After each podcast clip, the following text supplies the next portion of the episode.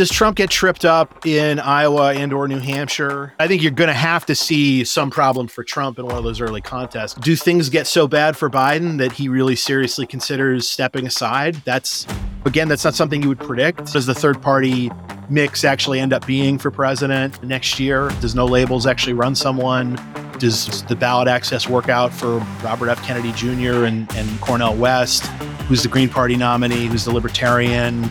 There's a lot of complicated stuff in terms of the ballot itself. And it could be a, a pretty long ballot in a lot of places in an environment where a lot of voters are not really happy with their major party choices. Not only are parties not very happy with their major party choices, but they're also incredibly dissatisfied with the way democracy is working and with real or perceived uh, lack of response from our political institutions to a range of issues that are having a real impact on people's lives. Welcome to Politics is Everything, the podcast of the Center for Politics at the University of Virginia, where we are both looking back and looking forward. I'm Carah Ong Whaley. And I'm Kyle Kondik. Kyle, we have a couple of things that we wanted to get to today, but first up is your new analysis that's out now on the crystal ball where you compare where you compare Trump's approval rating in 2019 to Biden's approval in 2023. These are basically about the same points in each person's presidency. Um, and and you find that Trump's average approval rating was better than Biden's.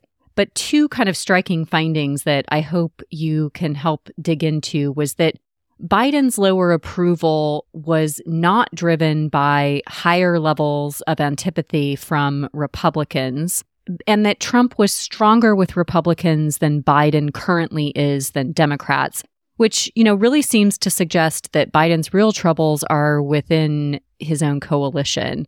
Um, so, so tell us, you know, how you went about this analysis and and what you found. Yeah, I just looked at some of the prominent national pollsters. I picked three that had polls out, you know, roughly November, early December of both 2019 and, and 2023 here. at Quinnipiac, YouGov, and Gallup. Uh, and you know, as part of the as part of what I was looking for is they're providing you know crosstab information about you know pretty basic you know demographic trait, which is whether people say they identify as a Democrat, Republican, or or as an independent.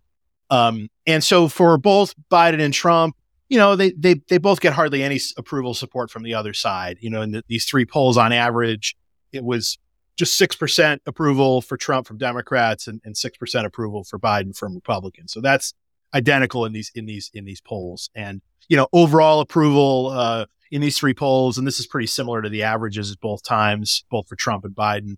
Uh, Trump was at 41% approval. Biden was at 38. So, you know, Biden's, Biden's worse by, by, by a few points. It's not dramatically different, but, um, but, but Biden's numbers are worse. But then you look at, uh, independents, you know, Trump was 36%, Biden was only 29. So there's a seven point difference there. So, so Biden's a little bit weaker. And then particularly among partisans, Trump was at 90% with Republicans. Biden is only at 78% with Democrats. I think it's reasonable to think that that in an in an electoral scenario that that those voters would come home. You, you see this to to some extent in in these polls and the sort of horse race between Biden and Trump. Um, but you know, it seems like Biden won independents by some degree. Um, different sources disagree with this on in, you know it, for for 2020. Uh, and you know, we also saw during the 2022 midterm that um, you know Democrats uh, did pretty well amongst people who even said they somewhat disapproved of of of Biden. You know, the strong Biden disapprovers went overwhelmingly Republican, but um, you know, you figure also those independents are people who might you know vote third party or not show up. Uh, so there's some there's some softness there that again is is is softer than um, the, you know that, that than Trump himself in, in, in 2019. Yeah, so we actually had a question that came into us via X, formerly Twitter, about Biden's approval being lower than um, being lower among independents than than Trump. I mean, is it largely just because you know we we may be seeing more Republican leaners among independents? You know, it's it's possible. Uh, you know, the, the the mix of people who respond to these polls, I think, varies over time. I mean, that's one argument you sometimes hear from people who maybe think that Biden's troubles are overstated, which is that there's some sort of like response bias going on with uh, um, w- with people responding to, to, polls right now, and maybe it's just you know kind of a, lot, a lot of Democratic voters are just harder to reach, and that's that's possible. I mean, I guess you know it it uh, Um, one famous example of this was the polls right after the first presidential debate in 2012 when you know Obama was sort of widely regarded as having a bad performance against Mitt Romney and um, R- Romney's numbers suddenly got a lot better um, after that debate, and it seems like it was kind of a more of a polling mirage than actual movement. That that race was pretty steady. Yeah, you've had a number of Democrats who've gone from uh, you know voting Democratic for president to voting for Trump. You've got some Republicans who've moved over to voting Democratic for president. You know, maybe some of those people are in the think of themselves as being in the in the, the independent column now. Um, you know, so that's that, that's also something to, uh, to to to keep in mind. But uh, you know, bottom line is is that Trump's numbers were soft with independents, and Biden certainly are too. And one other question that we had come in from listeners was regarding, you know, how does your analysis of approval sort of relate to um, some of the overall polling that we've seen recently of Trump doing better than Biden for 2024? Yeah, I mean, look, Biden's approval rating has been going down, um, and Trump's uh, uh, performance on the head to head against Biden um, has generally been improving to the point where Trump has been leading in most national polls, not by a lot, but you know, you got to remember Trump lost the popular vote in both 2016 and 2020. So him for, to be leading polls, I think, is um, is kind of telling again, even with all of these um, with all these caveats. But it's pretty clear that, particularly over the last, I don't know, month or two, that you know Biden's numbers were not great, but they've gotten worse in this, you know, in in in in this you know this recent period, and then just a question as to why that is and whether it's recoverable or not. Uh, you know, again, obviously the election is still far away, but um, there was even some you know reporting just um, in the Washington Post uh, within you know very recently about how you know the Biden team is of course taking note of these bad public you know polling numbers and uh, they want to try to do something about it. So, you know, it's easy. It's easy for like people on social media to say, "Oh, these polls are meaningless. Biden's doing fine, etc." Like, you know, obviously the, the the Biden team is concerned about it, so that tells you something too.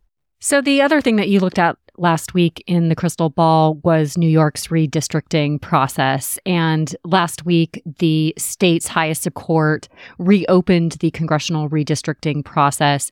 What do you think it will mean for control of the House of Representatives in 2024? Uh, yeah, I mean it's it, you know it's it's a potentially very important decision because you know you had a Democratic gerrymander in that state uh, in 2022 that was overturned by the courts, and uh, it ended up being a creation of basically a, what what I would think of as a kind of a fairly balanced map, and Republicans performed quite well on that map. Uh, you know, the the the delegation was 19-8 Democratic heading into the 2022 elections. Uh, it ended up being 15-11 Democratic, so significant gain for um, for for Republicans, and particularly compared to the map Democrats drew. You know, they were hoping to get to like 22 to four or something like that. Um, you know, and, and, New York did lose a seat in the congressional reapportionment. That's why the, those totals are a little bit different over time. But um, you know, there's a very kind of convoluted process in New York. There's a commission that um, will get a couple of cracks at at uh, uh, at, at doing maps, and the, the, legislature, which has a Democratic supermajority, could could reject those maps and then try to draw their own map. Um, you know, they might not be able or, or, feel confident going as far on a gerrymander as they did back in, in 22. But um, you know, this is th- there are several seats in the balance here potentially, and you know the House majority is uh, is, is is very small right now. So this is any uh, court action on uh, or changes to maps. You know, be it a new Republican gerrymander in North Carolina, creation of a new Democratic seat in Alabama that might happen in Louisiana as well. You know, all of these pieces matter when you're you know when, when you've got majorities. You know, two straight houses uh, um, in 20 and 22 that were you know 222 seat majorities. Um, you know, 222 to 213. Um, you know, so so again, like this is something that that's we're, we're going to be monitoring, and uh, you know, again, it how it goes could determine the House potentially. Kyle, we have had an incredible year at the Center for Politics. A lot of analyses, a lot of amazing contributions from guest scholars. Um, and this is probably our last podcast of the year. I'm, I'm not going to rule out, it's 99% chance this is our last podcast of 2023, but I'm not going to fully rule out that, you know, we don't get some amazing guests between now and the end of the year. I wondered if we might take some time to reflect on our biggest takeaways from 2023. Um, and I truly hope you're going to say something about redistricting more uh, broadly. well, you know, in terms of redistricting, I mean, you know, it, it, it was a pretty active year um, for, you know, changes in maps. Now, we've only seen actual change maps in, in, in, a couple of places, North Carolina and Alabama. We also saw that in Georgia, although that map is not likely to change the you know partisan makeup there. But of course, there'll be lawyers about that too.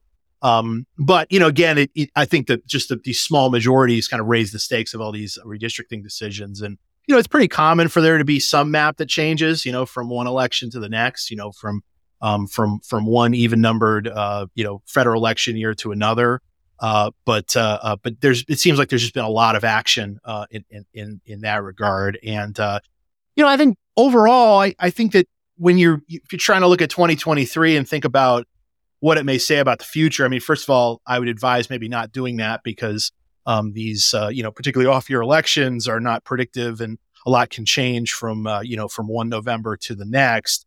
But I do think that you you do have some conflicting signs out there because, broadly speaking, I think Democrats did, you know, decently well in the in the you know scattered elections that we had in 2023. Not everywhere, but but in a lot of places, uh, which was sort of like 2022 in that you know, you had these, you know, they had these elections going on in the midst of a, you know, pretty unpopular Democratic presidency. And yet that didn't lead to like some sort of wave for the Republicans.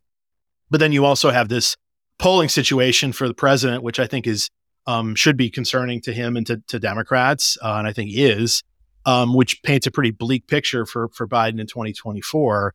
Um, you know, you've also had, uh, this, you know, this primary season going on that has been, um, frankly, uh, not particularly active. You know, you've got Republican presidential debates where the clear frontrunner, former President Trump, is not participating. Um, you know, despite Biden's weaknesses, he does not have a credible challenger within his own party.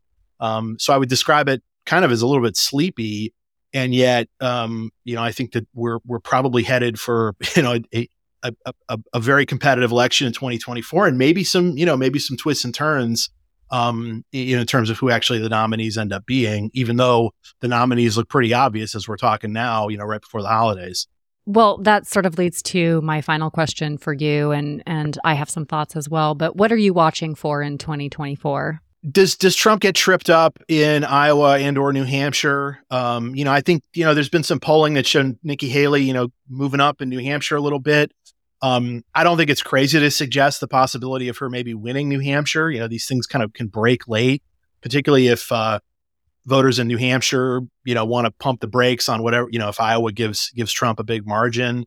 Uh, you know, we saw this in 2000 when uh, George W. Bush was like a very obvious front runner, the same way that um, that that Trump is now, and uh, New Hampshire, you know, broke for broke for John McCain, but that didn't really have any broader implications for the race. Uh, you know Bush recovered and and still ended up easily winning. But um, but I think you're going to have to see some problem for Trump in one of those early contests because if not, there's not going to be much rationale for any of these other candidates to uh, uh, to to continue. Um, you know, do things get so bad for Biden that he really seriously considers stepping aside? That's you know, again, that's not something you would predict. He doesn't seem to that doesn't seem to be where his head is. But I can see that if the numbers are as bad in the spring as they are now, uh, there may be growing pressure. But again, pressure that doesn't necessarily matter because it's like sometimes people will ask you, oh, well, will the DNC replace Biden or this or that? It's like, no, I mean, if Biden is winning the primaries and winning, you know, winning the the, the, the majority of delegates that he needs, um, it's ultimately up to him to, you know, to to, to make the decision. Um, but that's something to, to, to, you know keep in mind. You know, who what the what does the third party mix actually end up being for president uh, next year? You know, does no labels actually run someone? Um, does you know does the ballot access work out for Robert F. Kennedy Jr. and and you know Cornel West? You know who's the Green Party nominee? Who's the Libertarian? Um, so the you know the, there's a lot of complicated stuff in terms of the the ballot itself, and um, it, it could be a, a, pretty long ballot in a lot of places in an environment where um, a lot of voters are not really happy with their major party choices. So, not only are parties not very happy with their major party choices, but they're also incredibly dissatisfied with the way democracy is working and with perceived, real or perceived, uh, lack of response from our political institutions to a range of issues that are having a real impact on people's lives.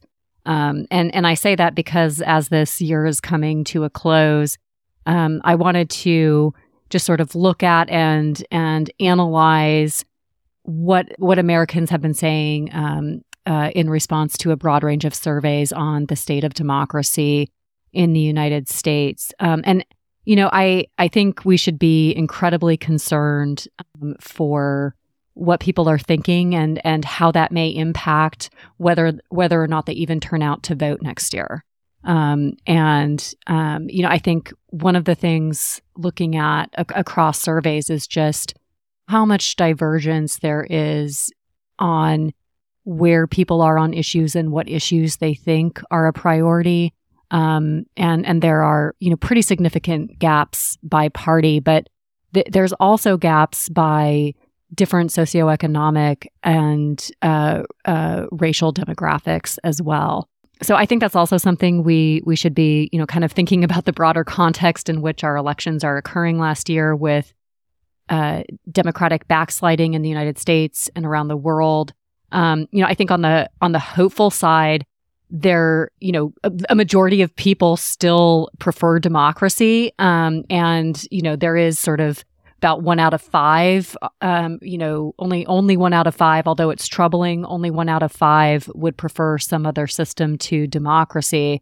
You know, it just, it, it really strikes me that we need to focus on thinking about and doing something about how we get our political institutions to work well again and to be responsive to to the needs of the public one thing I always look at is, and this I think kind of dovetails what you're talking about, is just this immense amount of sort of pessimism and negativity about all sorts of big institutions. Um, I mean, government, of course, plays a role in it, but you know, it's, it's you know, it's it's not just the presidency; it's Congress, which you know, Congress's numbers are almost always really, really bad. I think the one time that that they weren't was right after 9-11 when I think there was just sort of this unifying kind of feeling in the country, but other than that, it was it's been pretty negative. But you see the Supreme Court wrapped in that. Obviously, I think the the, the media is part of that. You know, big business is part of that.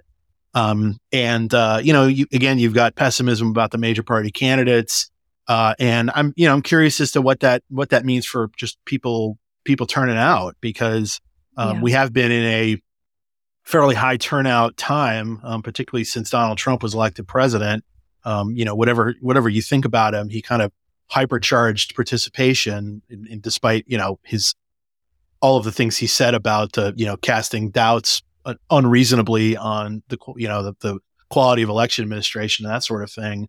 But you know, do you, do you just see people maybe tuning out because they don't like the choices and they're they're very pessimistic, which is you know not what you want um, in a you know in, in, in, a country like ours. Mean, you want people to participate um, but I just, I just kind of wonder about that, you know, for 2024. That's another really big question. It's just, you know, who shows up and, and, uh, yeah. um, and how that compares to, uh, you know, to, to some more recent, recent elections. Exactly. One other thing that we are really paying attention to here at the Center for Politics is the role that generative artificial intelligence will be playing in the 2024 elections. And, you know, I do want to emphasize that it is just a tool that can be used for, you know, can have both positive uh, purposes, but it can also have negative consequences, um, intended or unintended. Um, you know, again, it's a tool that is in the hands of human beings to use. Um, but we learned this weekend, political Politico ran a report um, that uh, the first uh, congressional candidate is now employing generative artificial intelligence produced by a company called Civox, C I V O X, um, uh, to deploy robocalls. Um, and so this is just sort of another development that we're paying attention to. It's it's not just deep fakes or um, changing or manipulating information either through imagery, voice, videos, etc. Um, but being able to spread information um, at at a much greater scale. And you know, I think in the case of of some candidates, especially down ballot this kind of technology can be really helpful, especially for um, you know candidates that don't have a lot of money or state and local officials that don't get paid well or at all. Um, and don't have staffs, you know, to really do the work. I mean, I think generative AI can have a, a lot of many positive benefits for them. Um, at the same time, the same tool, um, you know, can be used to spread mis, dis, and malinformation at a scale we've we've never seen before. Um, and and in a closely contested election, you know, where we have much greater ability to micro target constituencies, um, you know, that that could have implications for for the elections as well. I mean, like like robo calls are not like a new thing. Um, and you know, like you'll sometimes hear about, uh, you know, a, like a, a Barack Obama or Donald Trump, like recording a message for someone and, uh, and, and, you know, and then for a campaign and then it being, you know, robo called out to voters or whatever. But what, you know, I think when people pick up the phone, they realize that, you know, the president is not on the other end of the line. But, you know, with the, with the AI stuff and, and like, it, it seems like it's going to be harder and harder. And this is true in politics, but harder in all sorts of things just for people to really distinguish between like whether they're talking to a real person or not. And, uh, mm-hmm. uh, and, and that's just, you know, that's just something that's going to be, uh, a growing, obviously a growing aspect of, of, uh, life in general. But, um, you know, it seems like, uh, campaigns are going to be using these tools just like anyone else does. Yeah, you know, we we've had deep fakes for a long time as well, right? Like we've we've had the ability to alter images for for a long time. The the challenge with generative AI is that it's it is not as easy to um, tell that something has been altered.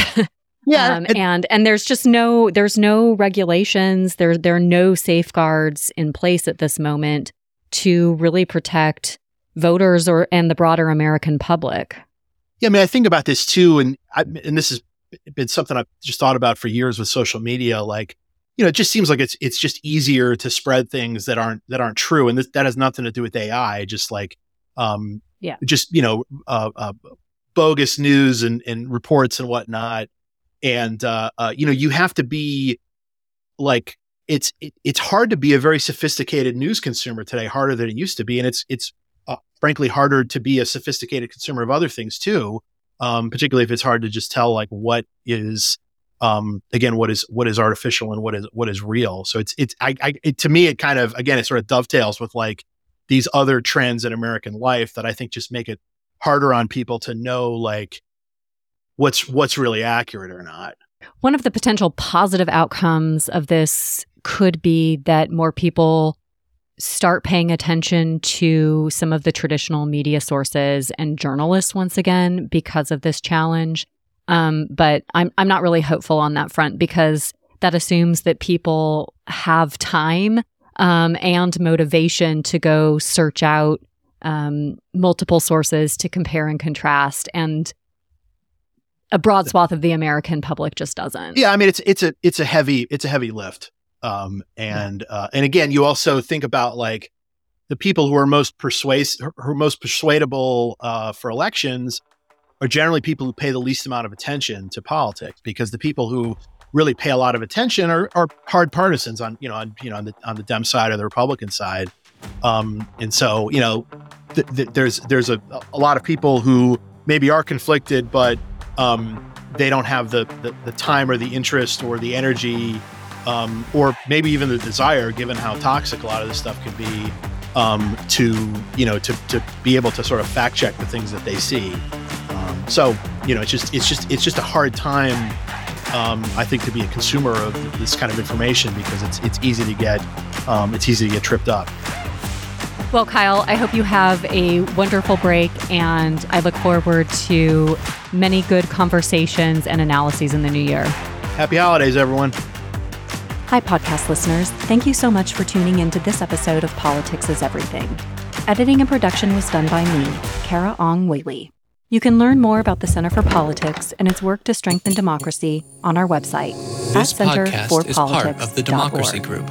You can also engage with us on social media at Center Number 4 Politics. We welcome your suggestions and questions for future episodes. Thanks so much for tuning in. Until next time.